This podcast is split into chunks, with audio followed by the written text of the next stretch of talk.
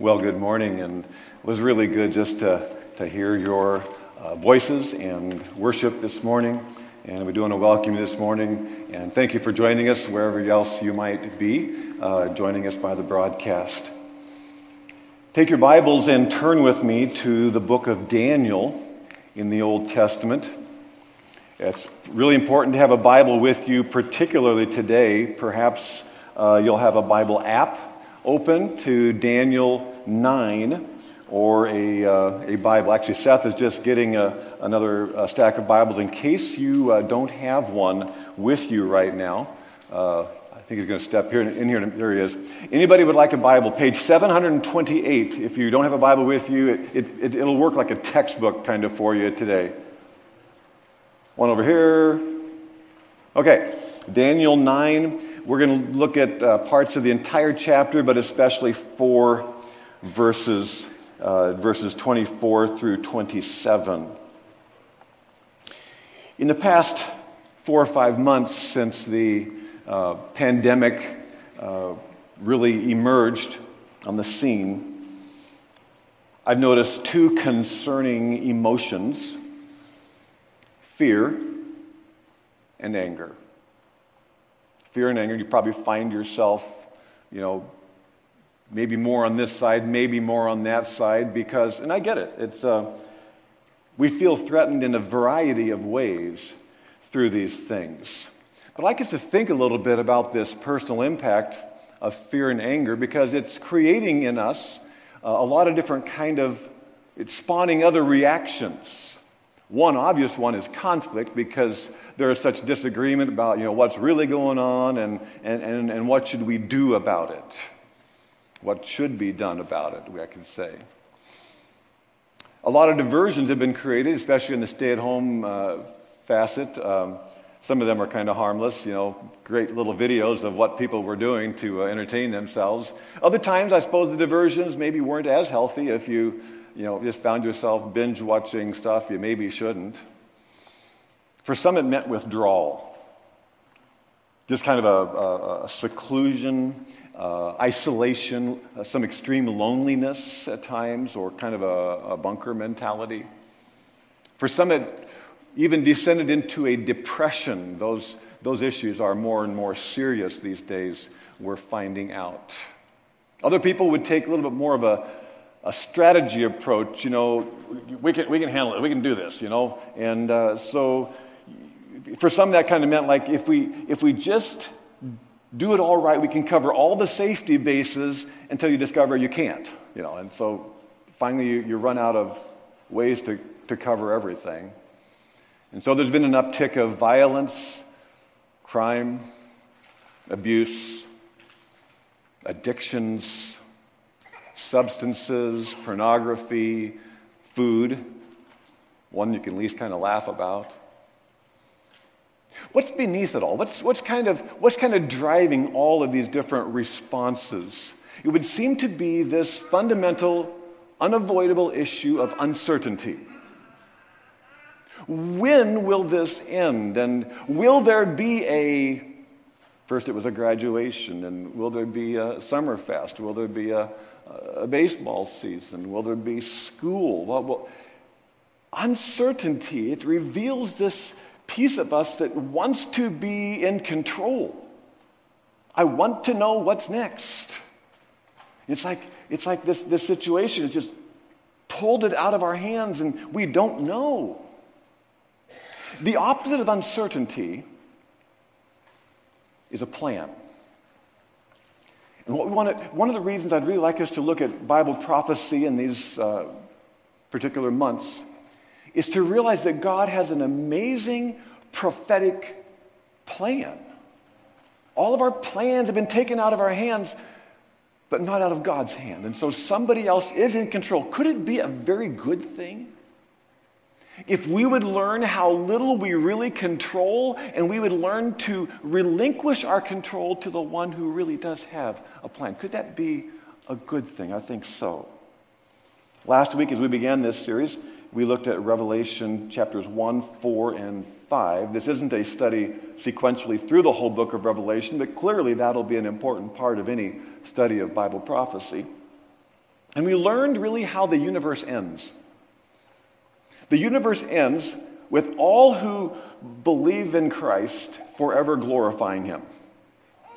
And that informs us, if you back that off to this life on this earth, that's exactly what we should be doing now. We should align and adjust our lives so that we are focused not on all of the other stuff, but on how can I today glorify and praise God. So we know the ending. What's the plan? These particular four verses we look at today, Daniel 9, 24 through 27, are a very special, unique part of Old Testament prophecy given to Daniel that lays out in some of the broadest strokes, kind of from here to there, with a lot of little phrases that actually have a lot of very clear and specific guidance as to major segments of history and thus prophecy. And it'll be interesting to even see how today, 2020, fits into that prophetic plan. So, starting in chapter 9, we're going to get the context in verse 1. And I'll just confess that if you're looking at the outline, the first typo is like the fourth word in. It is not 638, it's 538 BC, in which Daniel is writing. That should be 538. Verse 1. In the first year of Darius, son of Xerxes, a Mede by descent, who was made ruler over the Babylonian kingdom, in the first year of his reign, I, Daniel, understood from the scriptures, according to the word of the Lord given to Jeremiah the prophet, that the desolation of Jerusalem would last 70 years.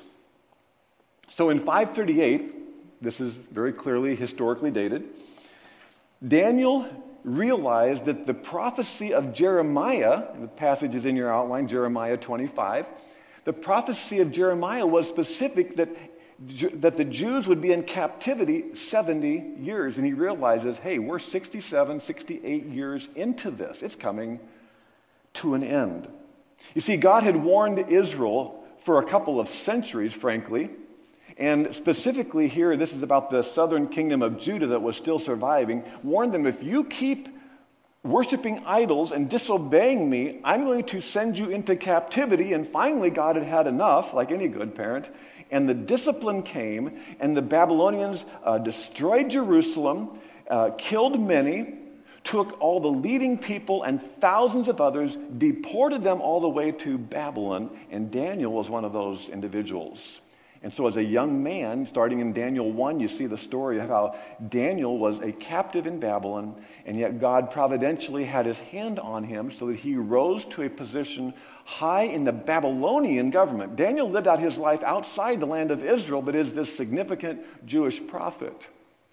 And when the Babylonian kingdom was taken over by the Medes, that's what we see here in verse 1, remarkably, Daniel was retained as a leader in a completely new position in leadership under the Medes. And so he is working for Darius as well. But he realizes where he is in time and says in verse 3, so I turned to the Lord God and pleaded with him in prayer and petition, in fasting and in sackcloth and ashes, and I prayed to the Lord my God and confessed. Now, we're not going to read through verses 3 through 19, but it's a remarkable portion for our instruction, because when we are living with uncertainty, there's no better thing to do than what he did. Turn to the Lord in worship and confession of sin. So you kind of want to know what your attitude would be in a godly sense in times of uncertainty. Here we are. It would be that we would be focused on worship and confession of sin. And so we see comments of Daniel. He confessed his own sin, and yet he was a very righteous man, but he was confessing on behalf of his people, Israel, as well. The world has a boss, and Daniel had this sense of submitting to God, and says, I don't know what's next. It seems we're at a pivot point as they approached the end of this 70-year captivity. So, God, I just relinquish myself to you, and I want to search my own heart to see what is it in me. And so if God is ever going to maybe get our attention and address certain areas that we have not been paying attention to in terms of our walk and our righteousness and holiness before him, this would be a very good time to do that. So the prayer is prayed, and we'd go then to verse 20. While I was speaking and praying, confessing my sin and the sin of my people Israel, and making my request to the Lord, my God, for his holy hill, while I was still in prayer, Gabriel, angel, the man I had seen in the earlier vision, came to me in swift flight, angels are real, about the time of the evening sacrifice. He instructed me and said to me, Daniel, I have now come to give you insight and understanding. As soon as you began to pray, an answer was given. Isn't that reassuring? God sometimes instantly at work when we pray. Which I have come to tell you, for you are highly esteemed.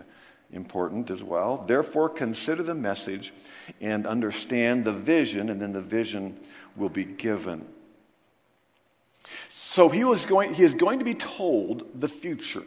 And we're going to discover there are some things that are just like in Daniel's near future, but in our past already fulfilled. Some things that have not yet been fulfilled. All of which was future to him.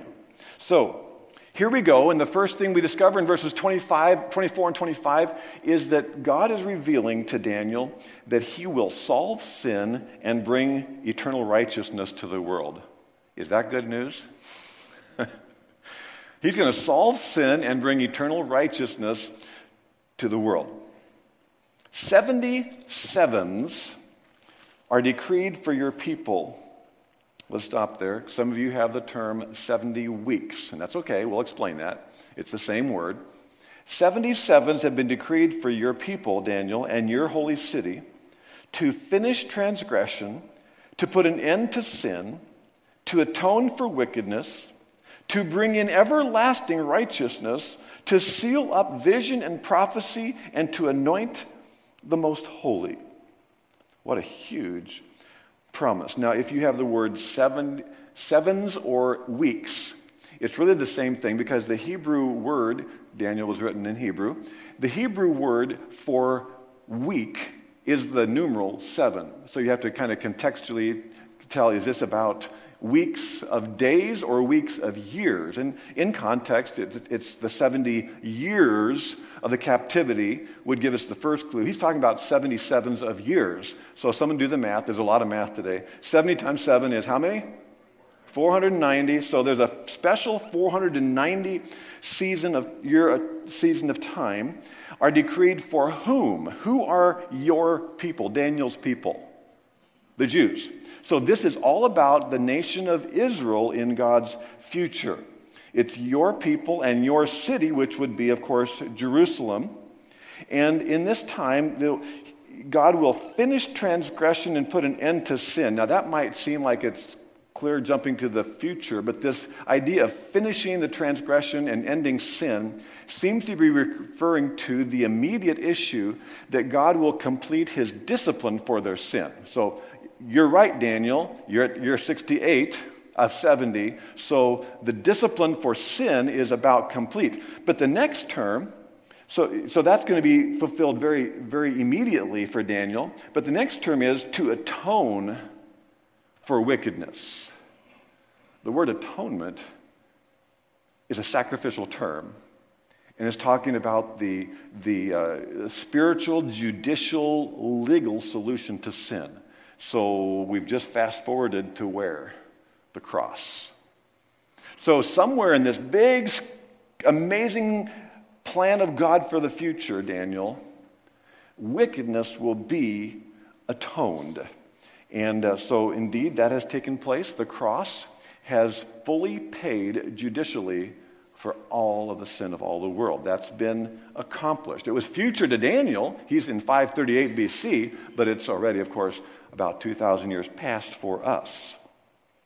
What about bringing in everlasting righteousness? That seems to have happened, right? Not quite. So clearly the world is still in the grips of sin, so the bringing in of everlasting righteousness has not been accomplished, nor has the sealing up or the completion of vision and prophecy, nor has the most holy place, that's referring to the temple, been anointed. There is no permanent temple at which God is worshipped eternally. So that stuff is still clearly future. So all these things, however, will happen. Well, he's about to tell us when, because he's going to set dates from a certain decree historically to a certain event in the life of Christ. Verse 25. Know and understand this. From the issuing of the decree to restore and rebuild Jerusalem until the anointed one, the ruler, you may have the phrase Messiah the Prince, both are okay, comes, there will be 7 sevens and 62 sevens. It will be rebuilt. What will be? The city of Jerusalem will be rebuilt with streets and a trench, but in times of trouble. So there is a beginning point and an ending point for the 7 plus the 62 sevens. So, in terms of how many sevens, that's 69 of the 70, and we'll look at the math in a little bit. Let's start with the decree, the opening issue here. When was there a decree to restore and rebuild Jerusalem? We studied sometime last year in the book of Ezra about the decree to go back and rebuild the temple, but what about rebuilding the city? That's in Nehemiah 1:1, and it's dated for us in the Bible. In the month of Nisan, in the 20th year of King Artaxerxes, and Nisan began that year, March 5, 444 BC, in our calendar, I took the wine, Nehemiah was cupbearer, that was his job, and gave it to the king. This is in Babylon. If it pleases the king, and if your servant has found favor in his sight, let him send me to the city in Judah where my ancestors are buried so I can rebuild it. And because the gracious hand of my God was on me, the king granted my requests. So I went to the governors of Trans-Euphrates and gave them the king's letter. So there was indeed an actual decree made to restore and rebuild Jerusalem in this particular month, and normally it's dated to the first of the month, which would be March 444 BC. So that's a starting date of this period of time called the 77s or 70 weeks. Until the end of the 69th seven is when the anointed one, the ruler or Messiah the Prince comes. It's a very clear reference, an Old Testament way of referring to the coming of Jesus, the Messiah. What point in Jesus' life would this be referring to? There was actually only one particular day where the nation of Israel recognized Jesus in some public way as the true ruler, king, or Messiah. That was the triumphal entry, just a few days before his crucifixion.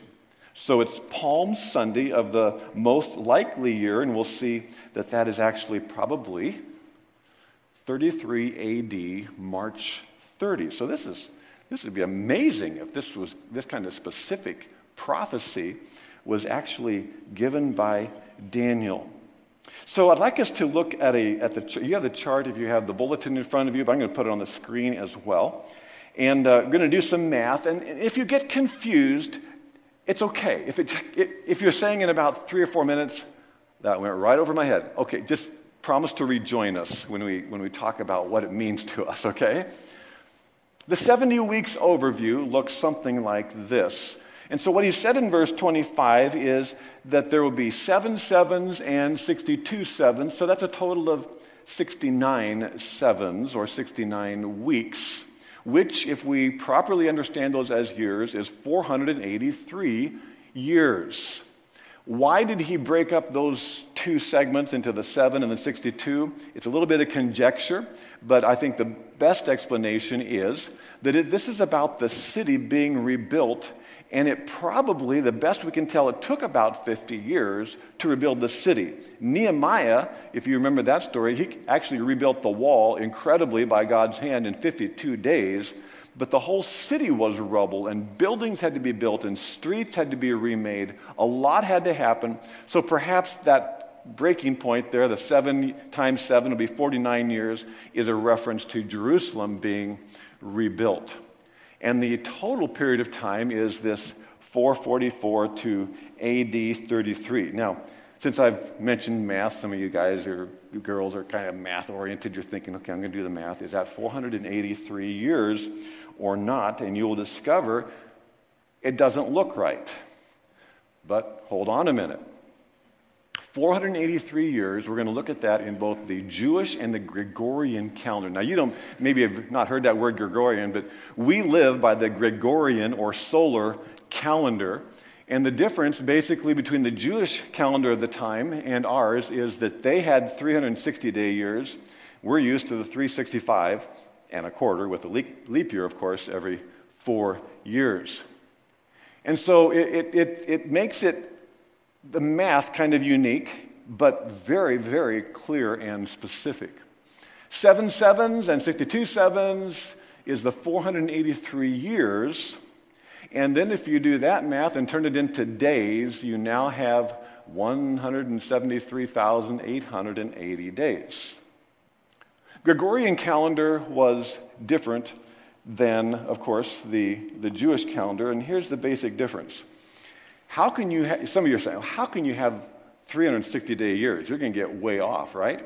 And indeed, you do. And so what the Jewish calendar did is that in 7 of every 19 years, they added what we could call a leap month. So they just made the correction a little bit differently, less often, but there was certain months that would make that turn out right to add another month. And in fact, in the you read some of the old Jewish history, and the priests would declare that this is the year to add the month. And so that would come out, and just like we've had to, in the Gregorian calendar, have to add a leap day, the February 29, every 4 years. But you see, the Bible did not, in the Bible prophecy, when you find references to the years, they don't make those corrections. They just use the 360-day year, which is what 12 of the 19, yeah, that's right, math, 12 of the 19 years always did. And so that's why we will now see that the 483 years of the Jewish calendar actually equals 476 Gregorian years. So where does that leave us? Take that times the 365, and you get 173,740, and you go, well, you're pretty close. That's 140 days off, right? Ah, but it even gets more accurate than that, because some of you were thinking ahead and said, what about the leap years? So you have to add 116 days for the leap years every 4th year. And then the other thing you have to add is that the decree most likely began at the beginning of that month, which would be March 5 to 30, so you add 24 days. Could that be? Does God know exactly when everything will happen? Yes, he does.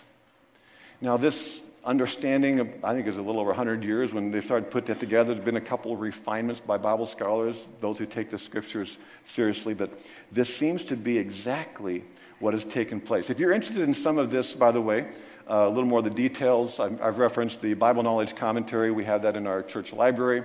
I've also put it at the back table. Some of you know from last week I put some overview of Revelation charts. You can pick those up. But there's a stack of survey of Bible doctrine, my notes on Bible prophecy. And much of what we talk about in terms of details about this today is on pages 3, 4, and 5 of that document. Feel free to pick that up. I think Seth is putting it, the link online for you guys who are watching. So all of that. Here's what impresses me. Here's what assures me today. So this is where you come back if you know, that all's going over your head. Everybody wonders, when will life get back to normal? Will it get back to normal? Will we have such and such events? Can we have large groups again where you can work together, you can cheer together, you can sit together, you can... when will COVID-19 be under control like the Spanish flu? Or whatever our questions might be. Uncertainty reminds us we don't have control.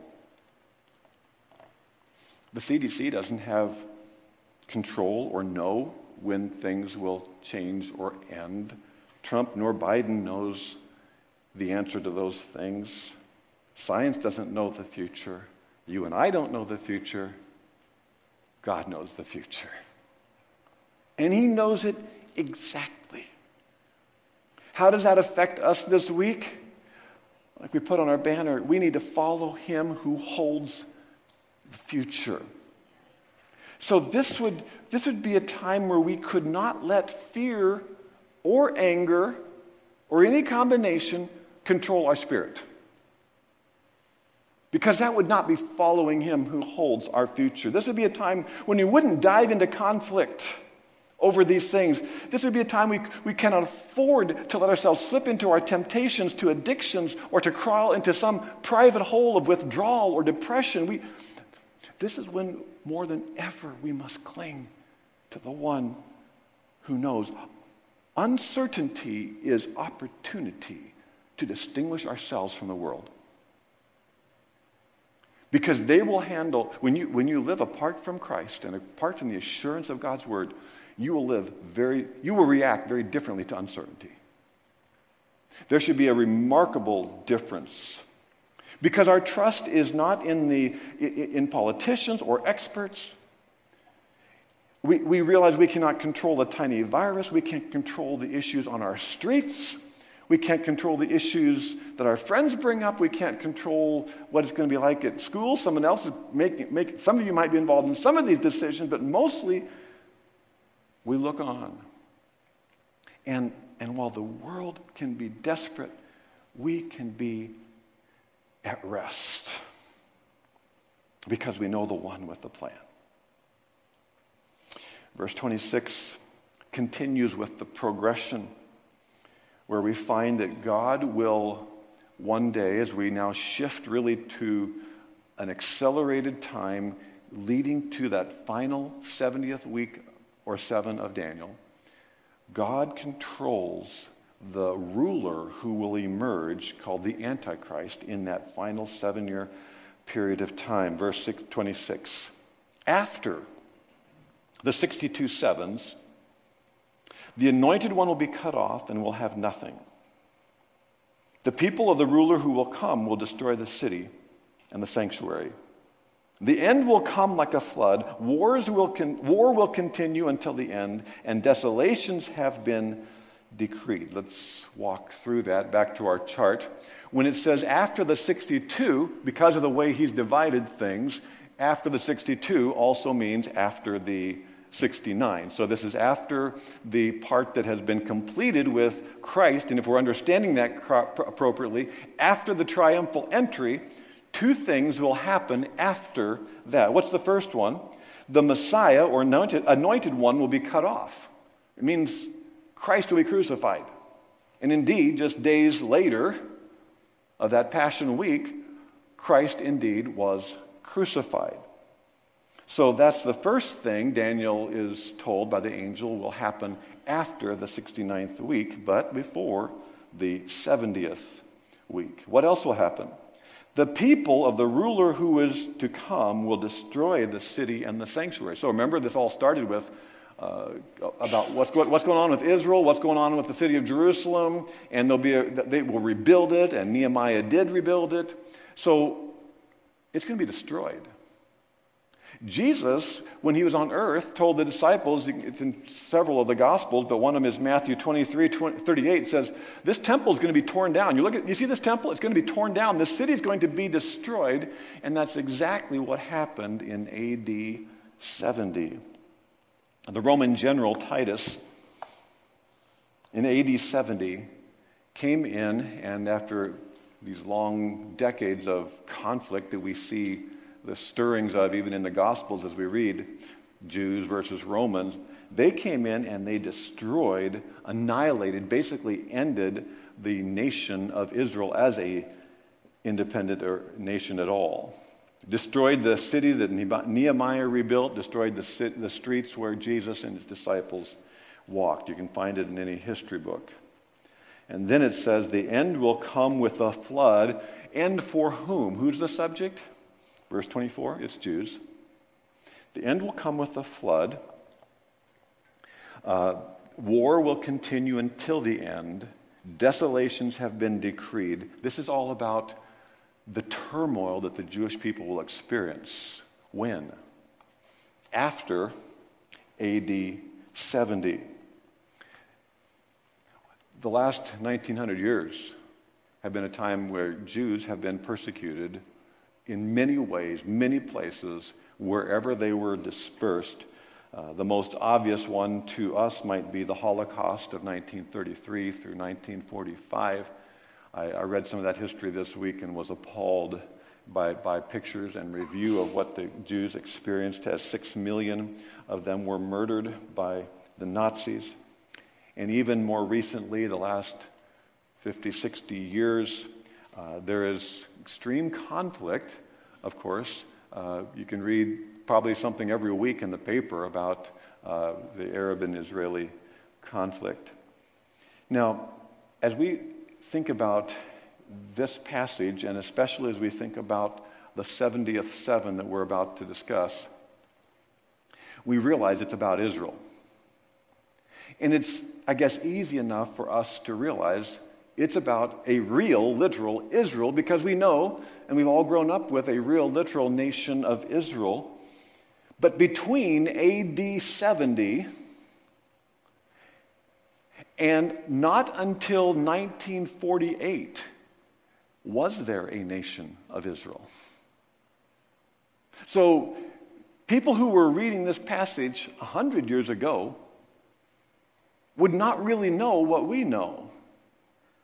And in fact, most Bible students a century or so ago we're hard-pressed to know how to explain it. There were a lot of theological gymnastics trying to explain how there would be Israel, because so what they would begin to do is explain, well, you know, the church really replaces Israel, and so a whole strain of theology develops around the church replacing Israel. And yet there were others that says, no, they said Israel. He said Israel. It must mean Israel. Well, we live after 1948. There's a few of us among us here that were actually. It's your lifetime where Israel became a nation. And so we just need to know that we live in exciting times where we now realize it's no longer far-fetched at all that these things will happen literally for the nation of Israel. And it'll happen particularly in this seventh week, not yet fulfilled. Verse 27. He will confirm a covenant with many for 1/7. So here's our 70th week. And the he goes back to the ruler who will come of verse 26. We want to discover who that is, but we know him commonly as the Antichrist, the ruler who will come. Someone in this future period of time, this has not yet happened, someone will take the lead and will make some kind of promise with the many context is Israel, will make a covenant or promise to Israel. Might be some kind of a peace treaty. And if you even think of the last several decades of conflict, man, if somebody could really come up with a solution to the Israeli, Arab, and conflict, if somebody realized how to fix this thing and seemed to come up with, you'd think, yeah, people would be willing to follow him, but we know who he is, and it is a diabolical and deceitful promise, because what does it say? He'll make a covenant with many for 1/7, and in the middle of the seven, that's halfway, 3.5 years, he will put an end to sacrifice and offering.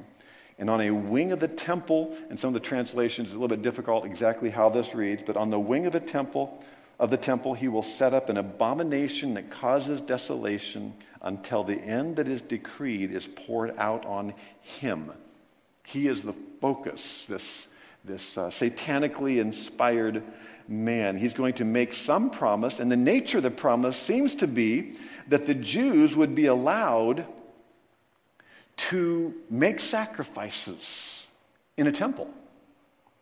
Now, it's fascinating. There are Orthodox Jews today that would like to restart sacrifices. They say, we need to get back to the sacrifices. Going back 2,000 years, if you just even Google something like start sacrifices in Jerusalem, you'll see about these groups that are trying to do this. Now, of course, these are Jews that are living in unbelief in relation to Christ, because we would know that that's not necessary. Christ is our complete and final sacrifice. There are also many Jews who would like, especially of the Orthodox persuasion, who would like to rebuild the temple. But what's the problem? There is a mosque on the temple site, so that can't happen until something happens. There's a lot of different prophetic ideas, and I think some are somewhat speculative, and I don't want to go too far into speculation, but somehow this is all going to happen, and it's just interesting to kind of watch when the news ends up aligning with something that we actually do know from Scripture. It doesn't give us permission to project what the news will be or when, but it's interesting when the news begins to align with that which we do know. All the 70 weeks are about the Jewish people. So what that 70th week is about is that God is refocusing now on the nation of Israel. But let's think about what happens between. What happens between is there is a huge gap, because we know when the end of the 69th week was, and now we are living in the gap. We often call this the church age because, of course, in Acts 2, the church began with the coming of the Holy Spirit, and at some point will end in the rapture. But we live in a unique time, and God did not reveal this to what the nature of this gap would be. He did not reveal that to Daniel. And I think it makes sense. It's because Christ had not yet come. But it's fascinating to think of how we fit into this prophecy because we are part of the church. And we are at some point in this gap, awaiting for the fulfillment of God's timing, which he did not tell us when, that would end. This period of time is called by Paul the mystery of the church. Ephesians, so now we're jumping to Ephesians 3. Be sure to look that up twice. I copy and paste it, I guess.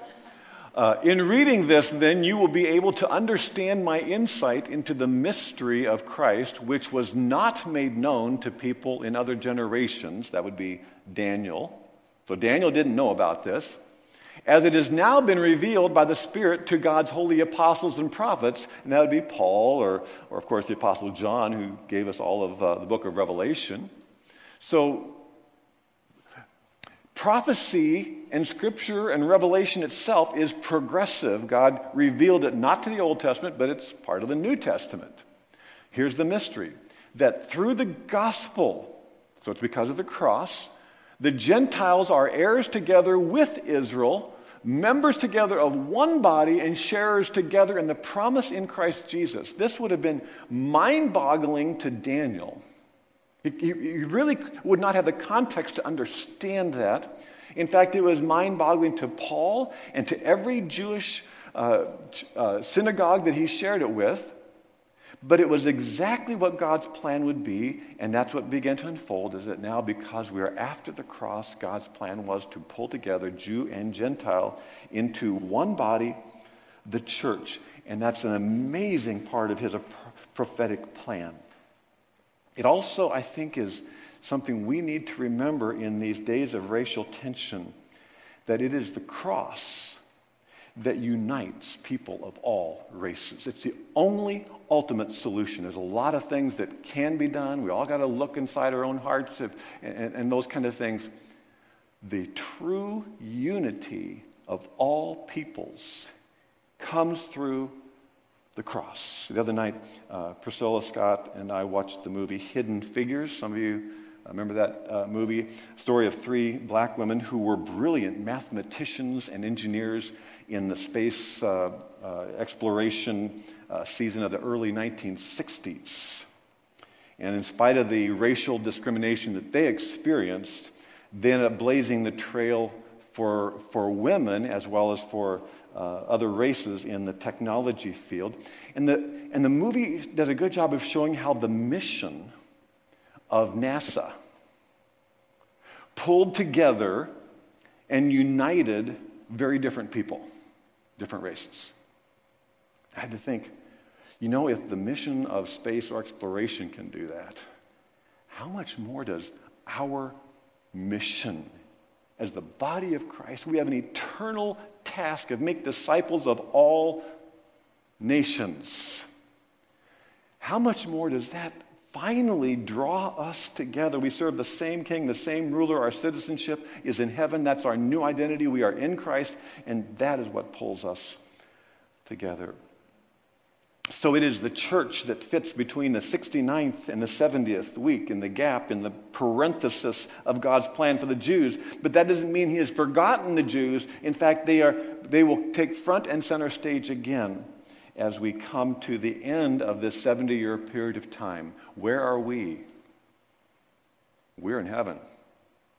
And in coming studies that we do, we will be looking at the rapture, the coming of Christ for the church. It ends the church age as we understand these scriptures, and it brings in a 7-year period of time, the 70th week of Daniel, and now we will see there's a unique midpoint to that tribulation time, and we find multiple references to something that happens in the middle, and it comes back to our passage here in Daniel 9. You notice that as we were reading, he will confirm a covenant with many for 1/7. In the middle of the 7, he'll put an end to it. So it's the halfway point. Earlier in the book of Daniel, this individual has been revealed in another vision to Daniel, where he is called the horn of a beast, or he's referred to as a king. So there's a lot of different names for this leader, this world ruler during that future 7-year period of time. Daniel 7. I kept looking, and that horn was waging war with the saints and overpowering them. This is in the 7-year period of time we now see. A king will arise. He will speak against the Most High and oppress his holy people. The holy people will be delivered into his hands, and the holy people being those who come to faith in Christ, principally Jewish people during that 7-year period of time. The holy people will be delivered into his, the Antichrist's, hand for a times and half a time. Keep that phrase in mind. Time singular, times plural, and half a time. This is also the reference of the Antichrist in the 7-year tribulation in the book of Revelation, chapter 13.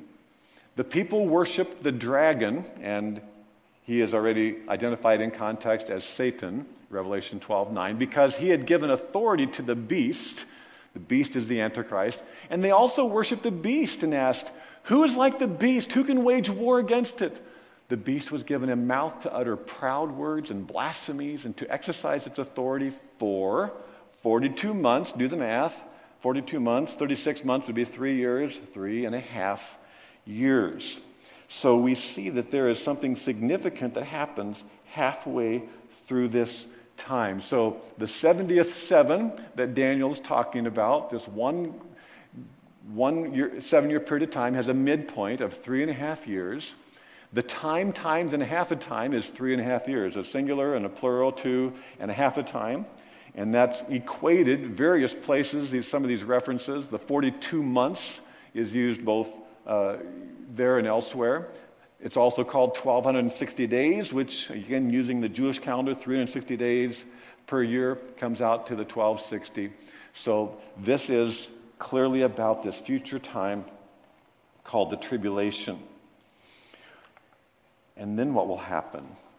In the middle of the verse, it says, at this midpoint, on a wing of the temple, he will set up an abomination that causes desolation. Anybody ever heard that phrase before? Abomination of desolation. Just sounds like That's a really powerful statement, isn't it? What is it? What is this horrible thing that this satanically inspired man will do? Jesus told the disciples what it would be in Matthew.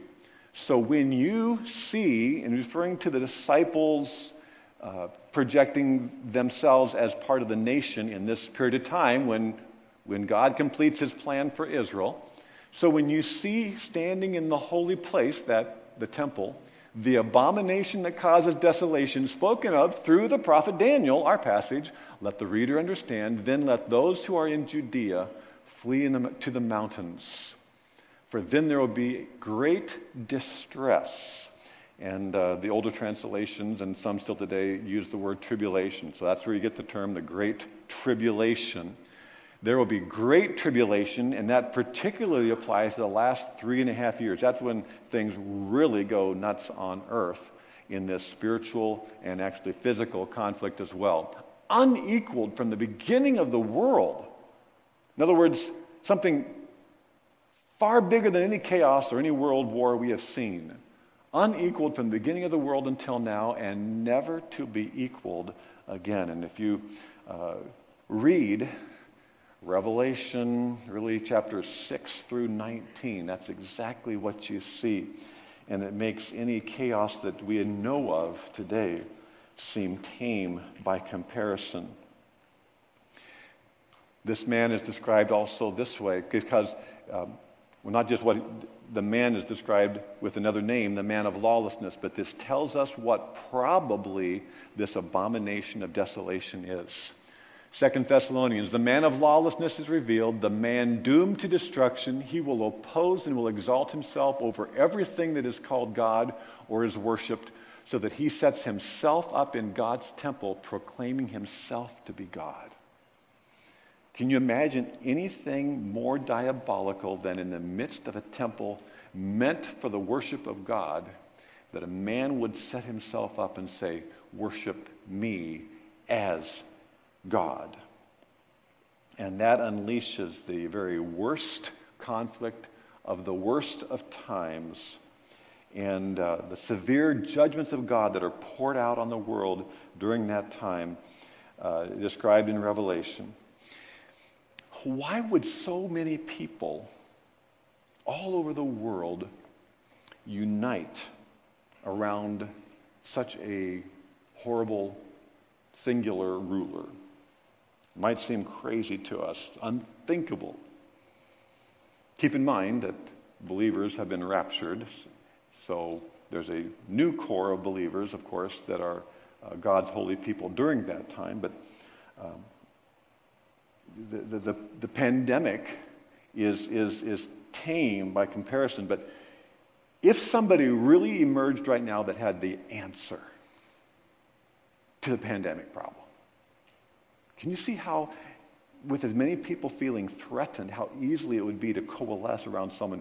They have the solution. How much more when you're in a situation where all these people have disappeared, all the chaos, all the conflict, all the judgments that are happening, and the horrible pestilence and things that happen. How much more if somebody claims to have the answer, will people be eager to follow him? Well, are you interested in knowing what happens to him? Here's a preview. Revelation 19.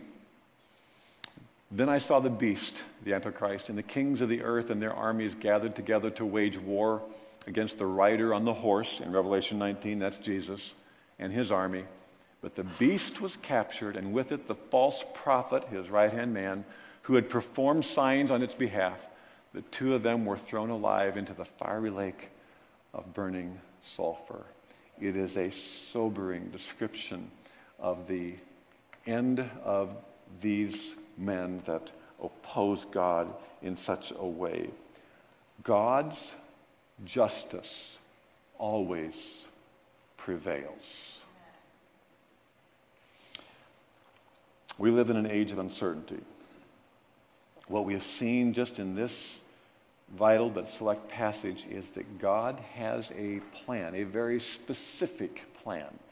And if we've misunderstood some details, so be it, but it is a specific plan. And so God knows exactly what he's doing and when he is going to do it. And we have to rest in that. One of my fondest childhood memories was that about this time of year each year, Dad and Mom would take us kids on vacation. It was in the farm economy. This is always in Kansas after the wheat harvest, and it's before you had to get to the fall work, so it was a good time to get away.